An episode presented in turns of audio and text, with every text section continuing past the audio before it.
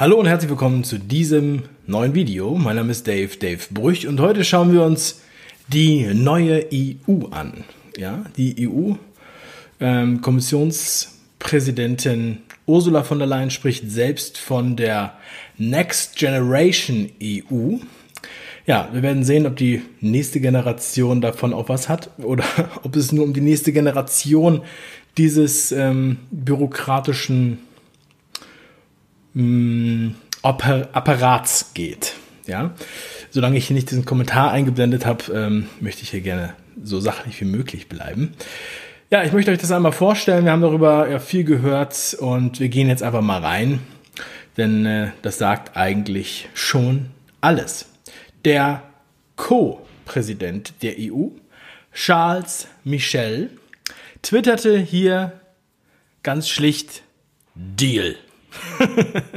und wenn man sowas liest, ja, Deal, dann hat man doch irgendwie gleich das Gefühl, Moment mal, äh, das ist doch eigentlich immer das, was der sagt, der jetzt ganz schnell äh, den, äh, das festmachen will. Und ähm, da fühlt man sich schon so ein bisschen übers Ohr gehauen, ja, wenn man das so sieht.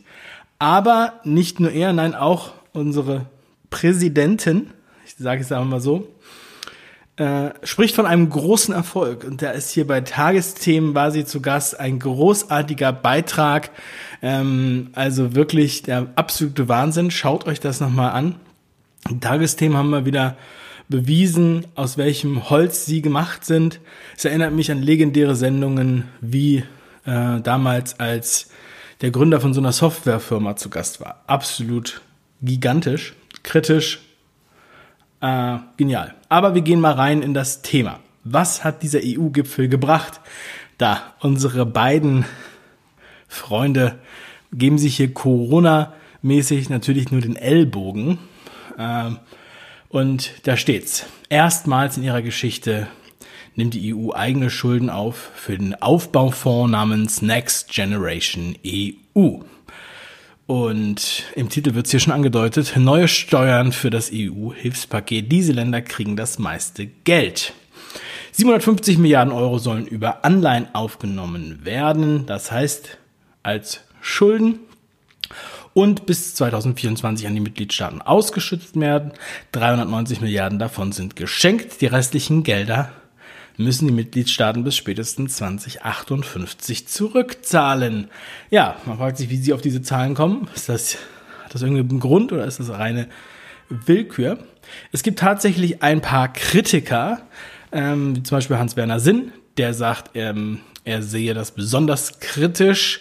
Die EU, wenn die EU für das Corona-Programm erstmals in großer Dimension gemeinsame Schulden aufnimmt, ähm, wenn wir jetzt alles über Staatsschulden finanzieren, die am Ende, wie schon in den letzten Jahren, mit frisch gedrucktem Geld abgelöst werden, besteht die Gefahr, dass sich die Geschichte wiederholt und wir zur Beseitigung des mittlerweile riesigen Geldüberhangs, ähnlich wie nach dem Ersten Weltkrieg und der spanischen Grippe, eine heftige Inflation kriegen.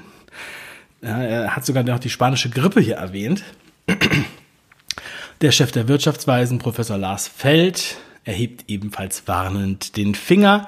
Die gesamtschuldnerische Haftung bedeutet ein hohes finanzpolitisches Risiko für jeden einzelnen Mitgliedstaat. Das darf keinesfalls passieren. Ja, aber da wird natürlich nicht unbedingt drauf gehört, wenn hier zack, der Ellbogencheck äh, vollzogen wird. Ähm, und das ist noch nicht alles, denn äh, neben den Schulden wird der Haushaltsplan also er wurde beschlossen bis 2027 und er löst den Haushaltsplan von 2014 ab. Das Volumen hier ist nur leicht gestiegen, knapp 120 Milliarden erhöht. Also ja, das sind Zahlen, da kann man sich manchmal gar nicht so vorstellen. 951 Milliarden und jetzt sind es eine Billionen und 74 Milliarden, ja. Aber üblicherweise wird diese Maximalgrenze gar nicht überschritten. Zum Beispiel waren sie im letzten Finanzplan sogar 51 Milliarden drunter. Also die haben hier mal weniger Geld ausgegeben, muss man auch mal. Dafür kriegen sie ein Sternchen. So, das wird natürlich finanziert über die Mitgliedstaaten, neue Schulden, neue Steuern, so wird der Aufbau finanziert. Also erstmal wird der Beitrag, den die Länder bezahlen an die EU, erhöht temporär. Ähm, Und zwar von 1,4 auf 2,0 Prozent des Bruttonationaleinkommens, des BNP. Das ist sozusagen wie das Bruttoinlandsprodukt, aber nur von Inländern produzierte Waren. So, in der Regel weicht es nur sehr leicht vom BIP ab. Und die Steuern, die jetzt hier auch schon das ein oder andere Mal angesprochen werden, endlich bekommt, ja, gibt's hier sozusagen nochmal äh, eine, eine EU-Steuer, auf die schon lange gewartet wurde. Das ist jetzt, ja, der Fuß in der Tür, könnte man sagen. Eine Abgabe auf nicht recyceltes Plastik. Das werden pro Kilo 80 Cent sein. 20 Cent davon bleiben in Deutschland, 60 Cent pro Kilo Plastik gehen an die EU. Man hat jetzt natürlich noch keine Vorstellung davon, wie viel das ist. Man kann sich vorstellen, also alles, was wir so an äh, ja, Lebensmitteln kaufen, was ja in Plastik verpackt ist, wird dann entsprechend anteilig teurer. Ja, also das ist es ja. Wir, die Verbraucher, zahlen natürlich diese Plastikabgabe. Ähm, Außerdem sollen Einfuhrgebühren für CO2-intensive Produkte aus Drittstaaten sowie eine Steuer für Digitalunternehmen folgen. So, also erstmal sind diese Sachen natürlich auch nicht so richtig konkret beschrieben, was das heißt. Daraus kann man dann äh, auch viel machen. Ja, wenn man es erstmal hat, kann man es natürlich auch noch ein bisschen breiter treten. Einfuhrgebühren, also wird hier im Grunde genommen na, extra Zoll eingeführt ähm, dann haben wir hier äh, äh, die Steuer für Digitalunternehmen. Ja, also da hat man doch noch was gefunden, was man noch besteuern kann, nachdem man hier schon fast alles äh, besteuert hat. Aber natürlich gibt's da auch noch mal was. Und das ist natürlich auch noch nicht ganz klar, was das bedeutet. Und ja, manche denken sich dann, ja, genau, die müssen jetzt auch mal was bezahlen, weil die lenken dann an Facebook oder weiß ich was. Aber im Grunde genommen wird es natürlich dann äh, die treffen, die jetzt noch ähm, ja, relativ in, leicht durch diesen ganzen Kram kommen mit ihren digitalen Unternehmen, die Versandhandel haben und äh, ähnliche Sachen. Und natürlich wird diese Kosten werden natürlich auch an die Verbraucher weitergegeben. Äh, das heißt, am Ende wird das einfach nur noch teurer und teurer und teurer und teurer. Na? Und die Gelder des Aufbaufonds sind zweckgebunden. Das hört sich erstmal schön an. 560 Milliarden für den Aufbau besserer Widerstandsfähigkeit. Also das ist natürlich auch wieder bürokratisch geschrieben. Bessere Widerstandsfähigkeit gegen Krisen in den jeweiligen Empfängerländern. Also es kann eigentlich auch wiederum alles bedeuten. Das Interessante ist, dass es zweckgebunden ist, denn jetzt kommt das, was mich besonders interessiert.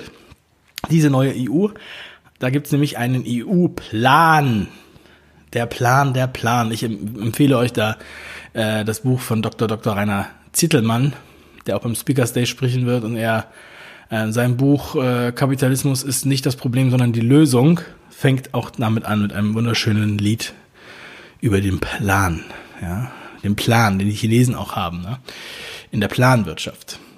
Der Plan ist vage. Was das genau bedeutet, deutet aber an, dass hiermit Reformen unterstützt werden sollen, die das Gesundheits- und Sozialsystem, die Forschung, Digitalisierung und die grüne Wende hin zu erneuerbaren Energien verbessern. Also es wird alles besser, es wird alles schön und ähm, im Grunde genommen wird hier natürlich ein erheblicher Einfluss genommen und ähm, schon mal vorbereitet. Denn wenn denn dieses Geld haben möchte und äh, gegebenenfalls davon also ich werde das gleich nochmal kommentieren, ich mache das gleich mal am Ende. Aber ihr wisst schon ungefähr, wohin die Reise geht, denke ich. Ähm, hier äh, nochmal von Gutram Wolf äh, ein ganz interessanter Kommentar, den er im Interview mitgeteilt hat.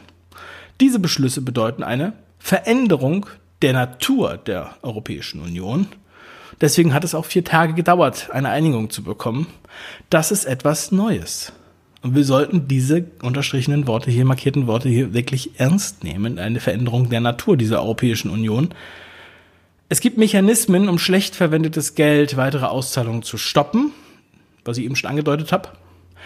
Da würde ich mir eine harte Durchführung der Kommission wünschen. Die Kommission muss dann auch zu, auch den bösen Polizisten spielen. Ja. Wenn sie das nicht macht, verliert die EU an Glaubwürdigkeit bei den Bürgern. Ja, das ist nochmal ein schöner Witz. Hinterher, vielen Dank, Herr Wolf. Mm, und dann gibt es natürlich immer wieder die alte Frage, wer zahlt und wer empfängt. Und dann ist hier diese Grafik, die die Deutsche Welle rausgegeben hat. Und äh, das ist natürlich eine echt hässliche Grafik. Also ich meine jetzt nicht die Auflösung, sondern natürlich, wenn man das jetzt so sieht, Deutschland bezahlt so viel Geld, 133 Milliarden. Das ist zu viel. Aber man kann ja auch die Charts ein bisschen optisch optimieren und dann habe ich hier mal einen Vorschlag für euch. Und zwar, wenn man das jetzt auf die Nettozahlung im Rahmen der EU ähm, bis 2024 im Prozent des Bruttoinlandsproduktes sieht, dann sieht man, es ist eigentlich alles im Rahmen und die 133,3 Milliarden fallen hier kaum noch auf. Und ohnehin wird uns ja immer wieder gesagt, wir leben hier in einem der reichsten Länder der Welt. Warum regt ihr euch eigentlich auf? Ähm, uns geht's doch noch gut. Ich höre das immer wieder. Ja, guckt doch mal nach Ruanda. Ja, also solange es uns noch nicht so schlecht geht wie in Ruanda, bitte haltet den Mund. Okay? Und hier, unsere Kanzlerin nur noch mit Maske. Ey, sie ist so vorbildlich. Unglaublich. Also ich glaube, äh, äh, ich habe es in der Tagesschau schon erklärt, aber es ist unglaublich. Sie sieht man überhaupt nicht mehr mit Maske. Ähm, den Durchbruch beim EU-Sondergipfel brachte ein schmutziger Hinterzimmer-Deal. Also bitte, das ist eine, eine furchtbare Überschrift. Aber interessant ist dann hier, die Staats- und Regierungschefs der Geberländer öffneten, nachdem sie tagelang gezit, ge, geziert, sich geziert hatten, schließlich doch ihre Brieftaschen. Das ist natürlich toll. Also Merkel hat ihre Brieftasche geöffnet, wo unser Geld drin ist. ja, aber interessant formuliert. Ne?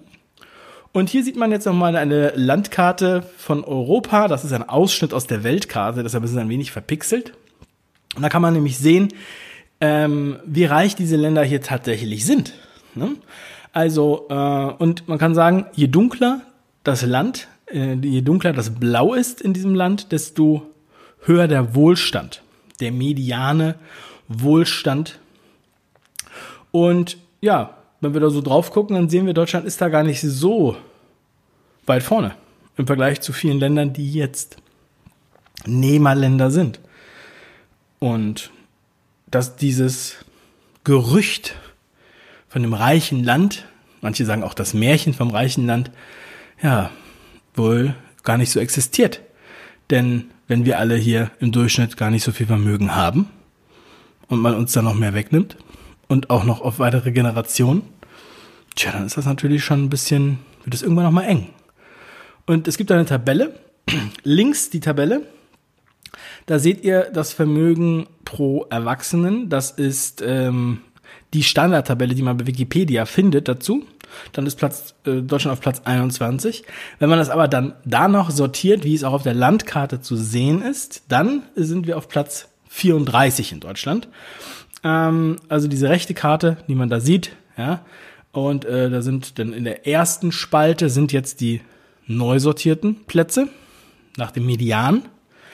In der zweiten Spalte sieht man den Rang, der vorher sozusagen sortiert war. ist ein wenig manipulativ, das so zu sortieren. Ähm, und dann könnt ihr gerne auch noch mal reinschauen. Ich habe diese Tabelle als öffentliches, als öffentliche Google-Tabelle äh, verlinkt. Und dann könnt ihr das selber mal hin und her sortieren oder ihr könnt euch auch die Daten selber bei Wikipedia rauskopieren, aber damit man da mal für mal ein, Gefühl bekommt. Also ich meine nur, es ist nicht so, dass wir hier das, äh, das reichste Land sind und einfach es nicht auffallen wird, wenn wir jetzt hier das Geld äh, verschenken. Muss man nun mal auch so sehen. Ähm, ja, und deshalb ist es schon, äh, schon krass, wie auch die Berichterstattung darüber ist. Und auch, wenn man sich dann nochmal dieses, dieses Interview mit den Tagesthemen anschaut. Ja, also das ist wahrscheinlich ganz was Neues für die Tagesthemen. Im Wikipedia-Artikel steht auch drin, der Medianwert bezieht die Vermögensungleichheit innerhalb eines Landes mit ein und hat deshalb eine höhere Aussagekraft über welche Vermögenswerte die gewöhnliche Person eines Landes tatsächlich verfügt. Das heißt, die Deutschen haben weniger Vermögen als Italiener, Spanier, Portugiesen, Griechen und andere. Könnt ihr euch ja dann nochmal in der Liste anschauen.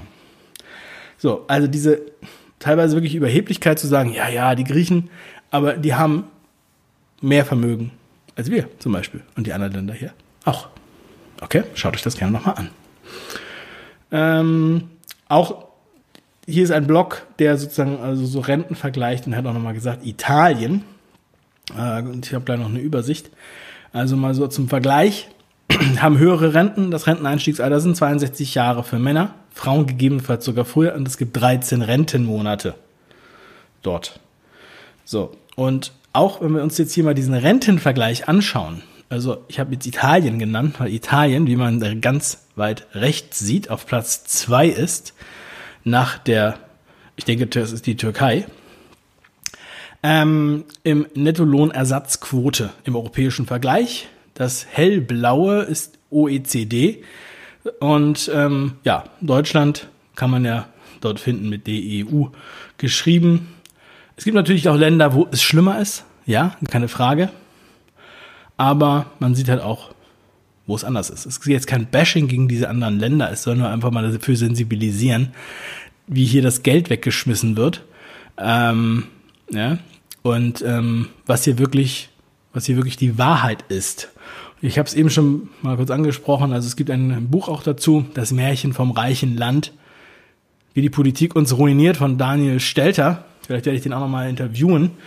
Und ich werde euch den Link dann nochmal in die äh, Beschreibung packen, wenn äh, für wen das interessant ist, der sich das nochmal anschauen möchte. Und ähm, ja, also wie, wie klingt das für mich? Ich möchte sagen, erstmal ist hier, wird hier unheimlich viel Geld weggehauen für eine Krise, die hier selbst gemacht ist, wo ähm, die Maßnahmen, ja, sozusagen das Löschwasser, mehr Schaden verursacht als das Feuer, wenn es überhaupt wirklich gebrannt hat. Und jetzt wird hier ein Riesenkonstrukt ausgepackt und Neues vereinbart, was, diesen, was dieser Unsinn oder diese Legende mehr oder weniger rechtfertigen soll. Und die Folgen dessen sind uns überhaupt noch nicht klar. Gleichzeitig die böse Polizeifunktion, die ich hier auch aufgezeigt habe, bedeutet eine noch mehr, also noch größerer Einfluss der EU-Kommission auf die einzelnen Länder, weniger Souveränität für diese Länder und ein weiterer Schritt hin zu etwas, was man einer Räteunion, ja, was einer Räteunion nach, nahe kommt. Und dieser Plan, dieser genannte Plan macht mir wirklich Angst. Und zwar kommt es mir vor, als wenn wir hier mit viel zu viel Tempo auf eine sehr dicke Mauer äh, fahren. Und ähm, unglaublich, wie die Berichterstattung ja, in einigen Medien das verharmlost. Man muss hier wirklich warnen, das ist der absolute Super-GAU oder zumindest der Schritt dorthin, meiner Meinung nach. Ja. Also wenn ihr dazu eine Meinung habt, dann schreibt mir die gerne in die Kommentare. Vielen Dank für eure Aufmerksamkeit. Ich werde noch ein äh, exklusives Video bei, für die 5 Ideen Freunde veröffentlichen, ähm, wo ich da nochmal meinen zusätzlichen Senf abgebe. Vielen Dank für eure Aufmerksamkeit, bleibt stark, macht was drauf. Wir sehen uns auf Telegram. Bis dann. Ciao. Euer Dave.